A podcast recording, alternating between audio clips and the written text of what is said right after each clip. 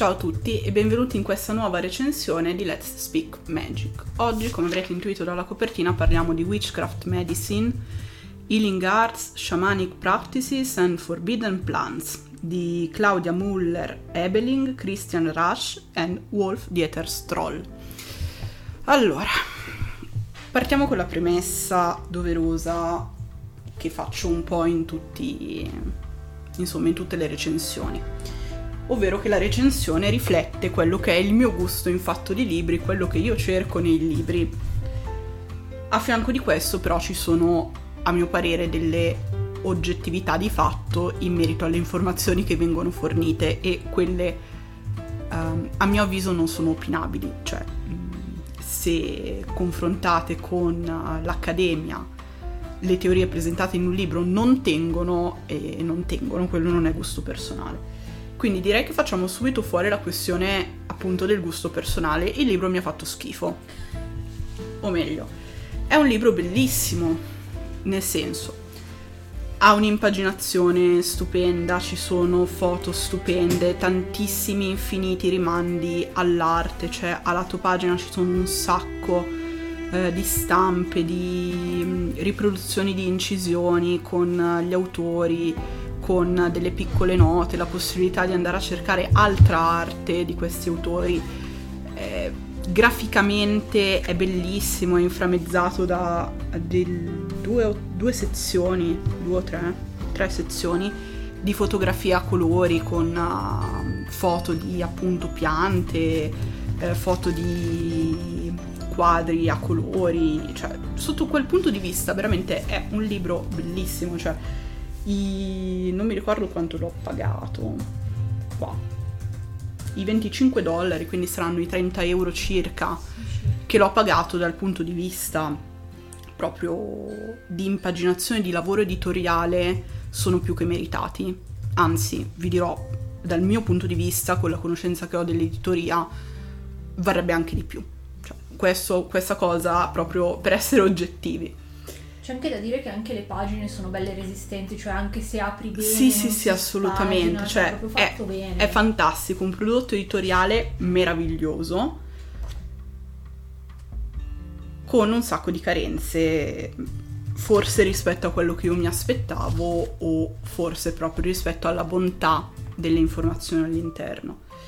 In realtà il titolo Witchcraft Medicine eh, anticipa perfettamente il contenuto è tutto un libro um, che si pone come tesi, come tentativo di dimostrazione che la stregoneria nasca come pratica, eh, diciamo, medica, come pratica di guarigione, chiaramente di guarigione della natura, di guarigione della comunità, di guarigione dell'individuo. E sotto questo concetto di medicina chiaramente viene fatto rientrare sia il farmaco nel suo senso curativo sia il farmaco nel suo senso di, di veleno.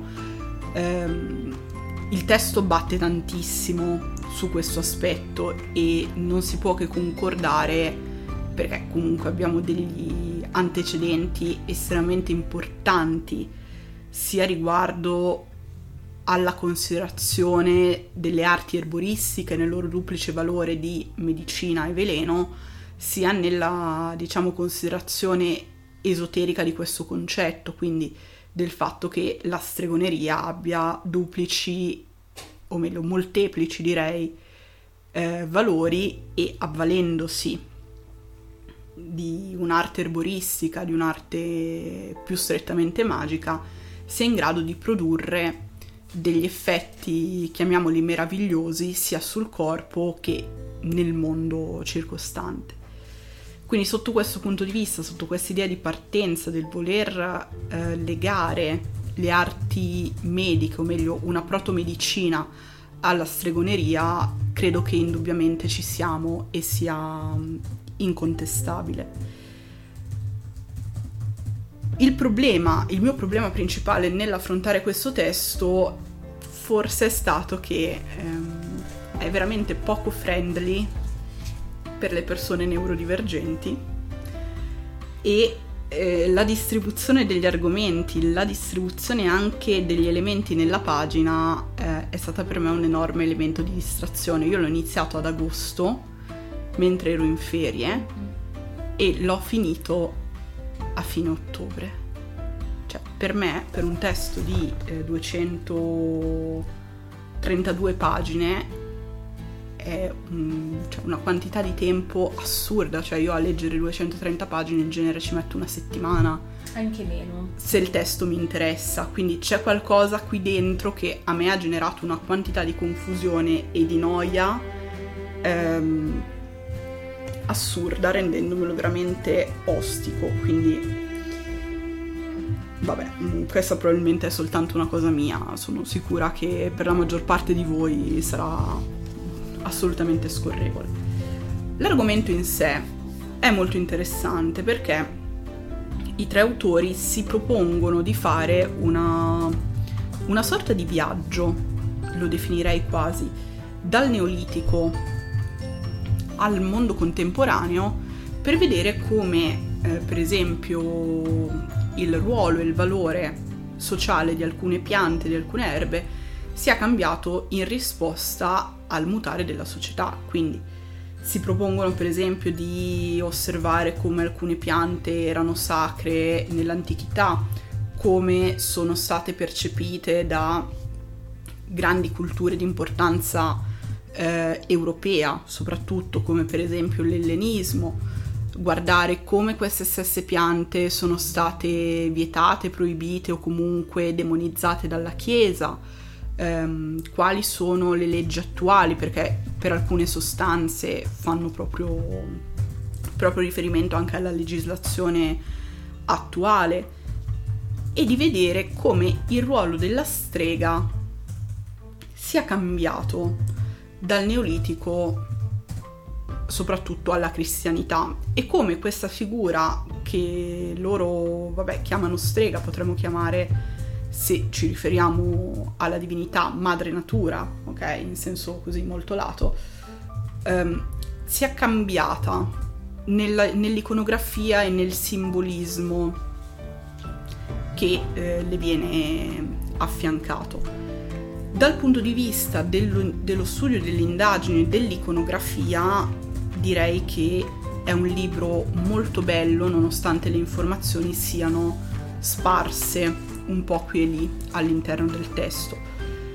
Eh, io in realtà l'ho preso quasi unicamente per eh, il capitolo scritto da Rush sul, um, appunto sulle sostanze psicoattive, a me interessava praticamente esclusivamente quello e devo dire che è in effetti l'unico capitolo che mi ha realmente soddisfatto perché il viaggio iconografico della Muller eh, è stato estremamente interessante ma ehm, per me è superfluo nel senso non, non lo cercavo e eh, invece il tasto veramente dolente sono stati i capitoli di, di Ether Storl che veramente cioè mani nei capelli diciamo che È colui contro cui hai bestemmiato in Sì, le lingue. sì. Ah, ok. È stato molto bello, ragazzi. Scusate, fa- faccio ogni tanto la voce fuori campo. Ma ogni tanto io so. sto deficiente Sì, ogni tanto si interrompe. Ca- Eh, non è possibile, cazzo! ah! Allora, diciamo che tutto il testo è viziato da una serie di cose di cui vi Sì. parlo adesso, ma in particolare i capitoli di Storl. Cioè, veramente non ci siamo. Forse io li trovo come scusante che non, ci, che non ci siamo con le informazioni perché l'edizione originale in tedesco del libro è del 98. Poi ha avuto una riedizione molto fortunata nel 2003 e questo libro poi alla fin fine è arrivato alla fama direi negli ultimi, negli ultimi dieci anni. Quindi contiene sicuramente un modo vecchio di pensare alla stregoneria, allo sciamanesimo, eccetera, eccetera. Questo lo trovo come scusa. Però Storl non ha proprio scusanti, a mio avviso, nel modo per esempio in cui eh, dipinge lo sciamanesimo, i riti di passaggio femminili, eh, la figura della stregoneria come qualcosa di legato alla ruralità mh, demoni- demonizzata. Cioè, c'è, c'è proprio una serie di cose che io non, non credo, non credo ci stiano dentro. Prima di scendere nel dettaglio, l'ultima precisazione. Testo interessantissimo, tantissime nozioni sulle piante, tantissime nozioni sugli utilizzi di determinate piante in determinati periodi storici, moltissimi spunti di approfondimento, una bibliografia, vabbè, per lo più in tedesco, però comunque ci si riescono a tirare fuori un sacco di ulteriori riferimenti utili, per le parti storiche veramente no. Veramente no, a partire dal fatto che eh, Dieter Storl e Rach soprattutto fanno questa romanticizzazione del neolitico, no? in cui l'uomo era in armonia con la natura, la società era bilanciata fra uomo e donna, ehm, c'era questa divinità eh, femminile della natura, eccetera, eccetera, alla quale poi si è affiancato un dio maschile rivisto nelle varie figure cornute eccetera eccetera. Cioè io nel 2022 ho il vomito di leggere queste cagate perché sono cagate. Cioè guardiamoci dritti negli occhi e diciamocelo con molta onestà. Noi del neolitico non sappiamo un cazzo. È quel momento in cui ti viene da dire old but not gold. Esatto. Cioè noi del neolitico non sappiamo letteralmente un cazzo perché la carenza ovviamente di documentazione scritta la difficoltà di interpretazione eh, dell'arte rupestre e dei reperti che troviamo ci impediscono di avere certezze. Per cui portare avanti quest'idea di una società neolitica armonica fra i generi, armonica e armonizzata con la natura, armonizzata con i cicli naturali, eccetera, eccetera, è eh, voler portare avanti appunto una romanticizzazione che fa del male all'ambiente pagano. È verissimo che il paganesimo eh, dagli anni 30 soprattutto con uh, Gardner eccetera eccetera ha cercato una nuova armonizzazione con la natura in risposta eh, all'iperindustrializzazione, all'ipertecnologicizzazione della società europea occidentale. Quindi è ovvio che noi questo tema del reintegrarsi con la natura, armonizzarsi con i cicli naturali, eccetera, eccetera, lo sentiamo fortissimo ed è normale che eh, per degli etnobotanici che si interessano di paganesimo e che probabilmente praticano o hanno credenze relative al sovrannaturale, si vada a ricercare questo tipo di argomento, ma come studiosi, come ricercatori, non si può parlare con certezza del fatto che la società neolitica fosse così o cos'ha, perché tutto resta nell'ambito di una uh, teoria campata in aria tanto quanto 100.000 altre teorie.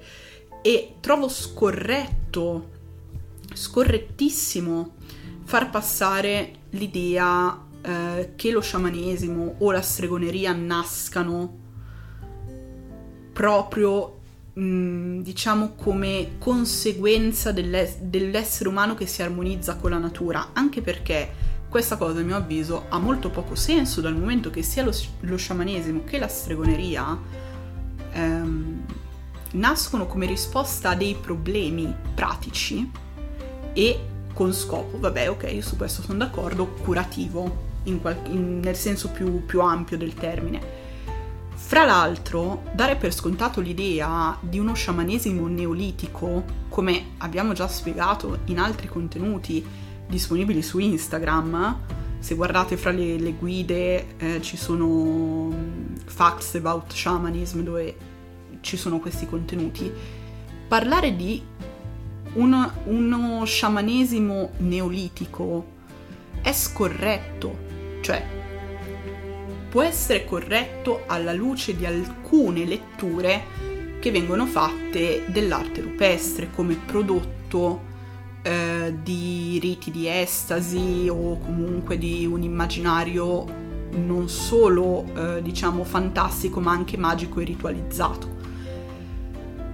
Ma ehm, non c'è la possibilità di dare per certa una credenza e una struttura di culto sciamanica nella definizione che odiernamente ha il termine sciamanico. Possiamo dare per scontato, in virtù di, dell'evoluzione della religione, del, dei reperti che abbiamo trovato, dell'arte rupestre, eccetera, eccetera, che ci fossero credenze animiste, che ci fosse una sorta di pensiero magico che ci fossero delle pratiche, eh, chiamiamole taumaturgiche, quindi a metà fra il religioso, il magico, l'erboristico, il, il medico, eccetera, eccetera, ma non possiamo parlare di una religione neolitica sciamanica, perché un culto, una religione prevede un'organizzazione molto più ampia delle idee, delle prassi rituali, e via discorrendo. Stessa cosa per quanto riguarda la stregoneria. Innanzitutto perché il termine stregoneria eh, arriva da una condanna in realtà ehm, fatta su determinate pratiche magiche ritenute illecite che inizia più avanti con la storia dell'umanità. Se anche non vogliamo dire che la stregoneria è un fenomeno puramente cristiano, cosa sulla quale fra l'altro sono d'accordo perché eh, la condanna di determinati tipi di magia c'è in qualsiasi, in qualsiasi civiltà mm, a noi nota, cioè ho lì un libro per esempio su dei rituali purificatori assiri, se non sbaglio dove si parla appunto del rimuovere la magia negativa e c'è un termine specifico che oggi noi traduciamo come stregoneria. Mm, sì? Una nota, scusami, la volva sta da L. Eh sì, Nel no, mito, infatti. Cioè, sta nella parte in cui, in cui vanno le anime disonorevoli. Esatto, quindi, quindi cioè, di cosa stiamo parlando? Quindi dire che la stregoneria sia un fenomeno esclusivamente cristiano è assolutamente scorretto, è una condanna appunto di atti magici illeciti, ma anche lì noi non abbiamo idea certa um, che ci permetta di, o meglio, non abbiamo una fattualità certa che ci permetta di comprovare che una simile condanna fosse proprio delle società neolitiche, perché non abbiamo idea di come l'atto magico fosse formalizzato e condotto. Quindi, cioè, parlare di stregoneria e di sciamanesimo come qualcosa di nato agli albori della civiltà umana, a me onestamente fa veramente rabbrividire. Fra l'altro... Parlarne come certezza, perché poi come teoria è una delle varie teorie sul neolitico, però bisogna avere l'onestà intellettuale di dire è una teoria, esatto. io sposo questa teoria. Però qui viene passata per una certezza e a me fa rabbrividire. L'altra cosa che mi fa rabbrividire, che ha anche Rush, ma ha soprattutto Dieter Storl, ehm, è tutto questo, diciamo, pucciare il testo in una sorta di neosciamanesimo che sfocia nell'euro, nell'europeocentrismo, scusate che parola difficile, e nel colonialismo più becero, cioè che ci siano sostanze psicoattive che inducono l'estasi, che sono state usate a scopo religioso, che sono state usate per determinate preparazioni, per indurre vari stati alterati di coscienza, eccetera, eccetera, siamo d'accordo tutti. Ma se noi diamo valore alle culture, e io pretendo che un etnobotanico lo faccia, perché tu come etnobotanico vai a studiare la medicina sacra e la, la, la medicina erboristica propriamente detta, quindi quella senza componenti diciamo sovrannaturali, nelle varie civiltà, quindi parto dal presupposto che tu voglia dare valore alle loro culture, eh, pretendo di non trovarci all'interno suggerimenti riguardo all'uso di questa o quella sostanza da parte di persone al di fuori della tradizione. Mi spiego, non è che vengano date ricette per preparare questa o quella bevanda inebriante, ma l'atteggiamento con cui Storl parla di queste di queste, di queste bevande, di queste sostanze eh, è davvero appropriativo e davvero di cattivo gusto, soprattutto se poi troviamo scritto, per esempio, che lo sciamanesimo, la figura della strega, eccetera, eccetera, stanno in una ruralità eh, dove risiede il male. Cioè, io capisco che quando lui ha scritto questa cosa intendeva fare riferimento al processo di condanna che la Chiesa ha portato avanti nei confronti della ruralità, eh, soprattutto mh, quando inizia il Medioevo e quindi quando le persone iniziano a spostarsi eh, in centri abitati sempre più grandi per varie ragioni, perché poi dire che lo fanno in funzione al fatto che ci sono le invasioni eh, delle popolazioni barbare è mm, una leggerezza storica, però per varie ragioni, eh, dopo la caduta dell'impero romano le popolazioni iniziano a spostarsi in centri abitati sempre più grandi e i centri abitati si ingrandiscono e si creano i feudi, eccetera, eccetera, per cui tutto quello che è nella ruralità, lontano dai grandi centri abitati, è meno controllabile. Ragione per cui la Chiesa porta avanti quest'opera di condanna. Ma ehm, dare per assiomatico che una persona che legge capisca il riferimento mi sembra mm, un po' fuori luogo perché il messaggio che passa è che tu mi stai sostenendo che nella ruralità c'è il male, nella povertà c'è il male. Senti che odore di colonialismo, sentilo. Non so. Mm, a me ha lasciato un po'... Boh aveva tutto quel sottotesto del noi veniamo da voi popoli stolti a colonizzare eh sì no esatto. e a portarvi la cultura oh, esatto fra l'altro io non sono particolarmente addentro alle tematiche femministe direi anzi sono una fervida sostenitrice del fatto che bisognerebbe più che altro rispettarsi a vicenda a prescindere a prescindere da tutto in realtà, cioè a prescindere anche dalla lotta sociale. Non dovrebbe neanche servire una lotta sociale a mio parere. Quindi sono abbastanza al di fuori di tutte le tematiche femministe, però l'ho trovato un testo veramente maschilista negli estratti di Storl, perché poi invece Claudia Muller-Ebeling fa un bellissimo uh, excursus sulla condanna, diciamo, eh, di Venere come dea della natura, dea della prosperità, bellissimo, un bellissimo excursus anche sulla condanna della donna, ehm, scusatemi, guaritrice, ehm, che si traduce in un'esaltazione, direi, dell'iconografia e del simbolismo aggregato attorno a queste due figure. Lo stesso non posso dire di Storl, a partire dal fatto che porta avanti quest'idea per me becera e what? Che le donne nel Neolitico stavano a casa. Si occupavano dei, dei figli, si occupavano delle robe, diciamo, di coltivazione, di, boh, degli animali, mentre l'uomo andava a raccogliere, a cacciare, si allontanava dal, dal villaggio e sperimentava dei rituali iniziatici molto più cruenti di quello che erano per le donne.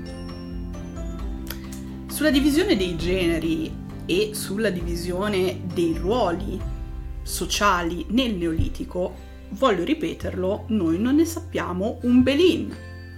Quindi non capisco perché questa cosa, a maggior ragione, non capisco perché lui eh, affermi con certezza che i riti iniziatici rivolti alle donne fossero meno cruenti, privi di eh, elementi estatici, privi di elementi psichedelici, uso di erbe psicoattive, privi di stati alterati di coscienza.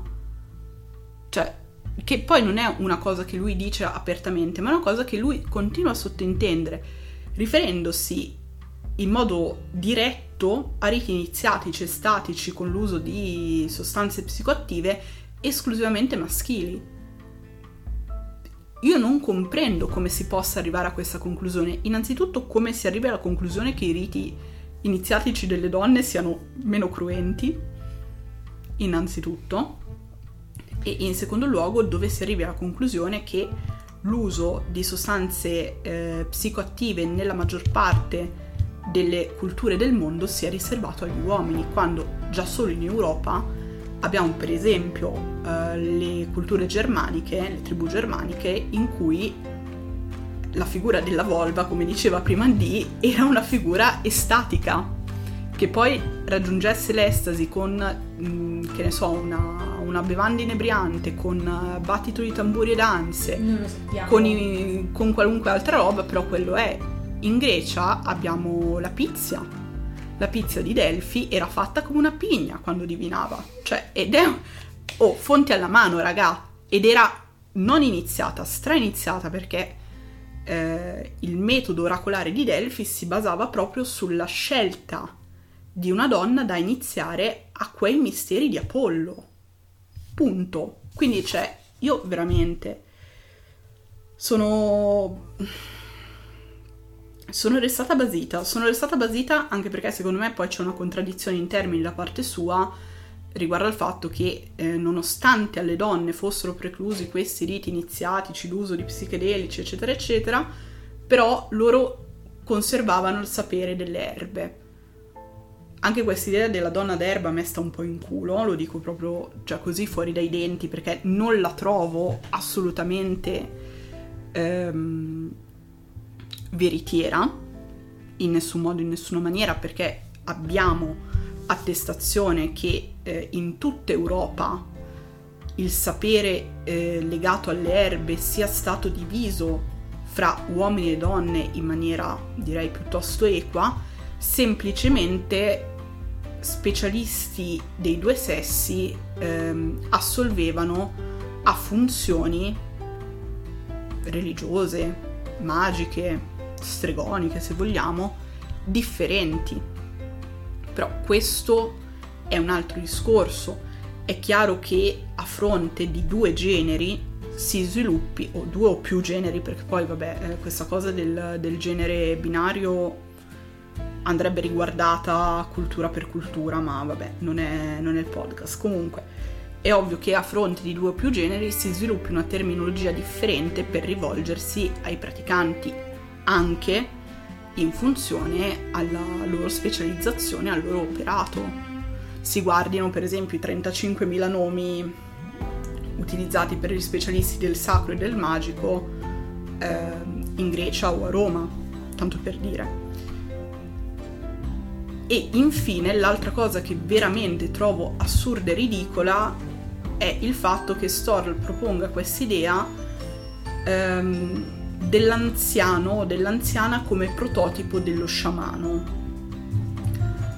Secondo lui il prototipo dello sciamano è l'anziano perché eh, originariamente erano gli anziani ad occuparsi della comunità. Io lo voglio vedere un anziano in epoca neolitica con l'artrosi sicuramente a mille a fare una danza sciamanica, una danza estatica, battere il tamburo e fare cose del genere. Ora, io non, io non negherei il fatto che gli anziani abbiano avuto un ruolo di cura per la propria comunità, di conservazione del sapere, di trasmissione di informazioni tecnologiche di vario tipo, erboristiche, visto che è l'argomento in oggetto, ma da lì a paragonare eh, l'anziano allo sciamano con tutta una serie di robe del tipo eh, all'anziana soprattutto con tutta una serie di robe del tipo eh, perché ci sono nell'arte questi, questi quadri, queste incisioni dove le streghe vengono rappresentate sotto al comignolo della casa che era in realtà il um, luogo, il focolare, quindi il comignolo, era il luogo da cui loro partivano per il loro viaggio al Sabba e le loro esperienze statiche, cioè è un momento, momento. Va bene, sicuramente l'esperienza del Sabba era un'esperienza di tipo estatico, era un viaggio fuori dal corpo, era tutto il cavolo che vogliamo, va benissimo, abbiamo delle fonti medievali di processi che ci parlano del fatto che eh, queste donne dicevano di eh, lasciare le abitazioni dal comignolo della casa, abbiamo poi in area eh, in Inghilterra, in area britannica, un sacco di credenze riguardo all'appendere questa o quella cosa all'interno del camino o mh, sopra il camino per impedire alle streghe di entrare nella casa, eccetera, eccetera. Però cioè, facciamo bene attenzione a fare di questi paralleli pensando per esempio che la struttura della casa resti uguale dal neolitico all'età moderna. Cioè, non lo so. Anche perché mm. zona dell'Europa che vai, tipo di casa. Esatto. Cioè, guardiamo solo i trulli per guardare qua. Esatto. nostra, eh. Quindi non lo so, c'è tutta una serie di cose in questo in questo testo che mi lascia seriamente perplessa e che me lo ha fatto leggere davvero di malavoglia. Detto questo, eh, ci sono delle perle all'interno, fra cui appunto quel capitolo di Rush è decisamente una perla.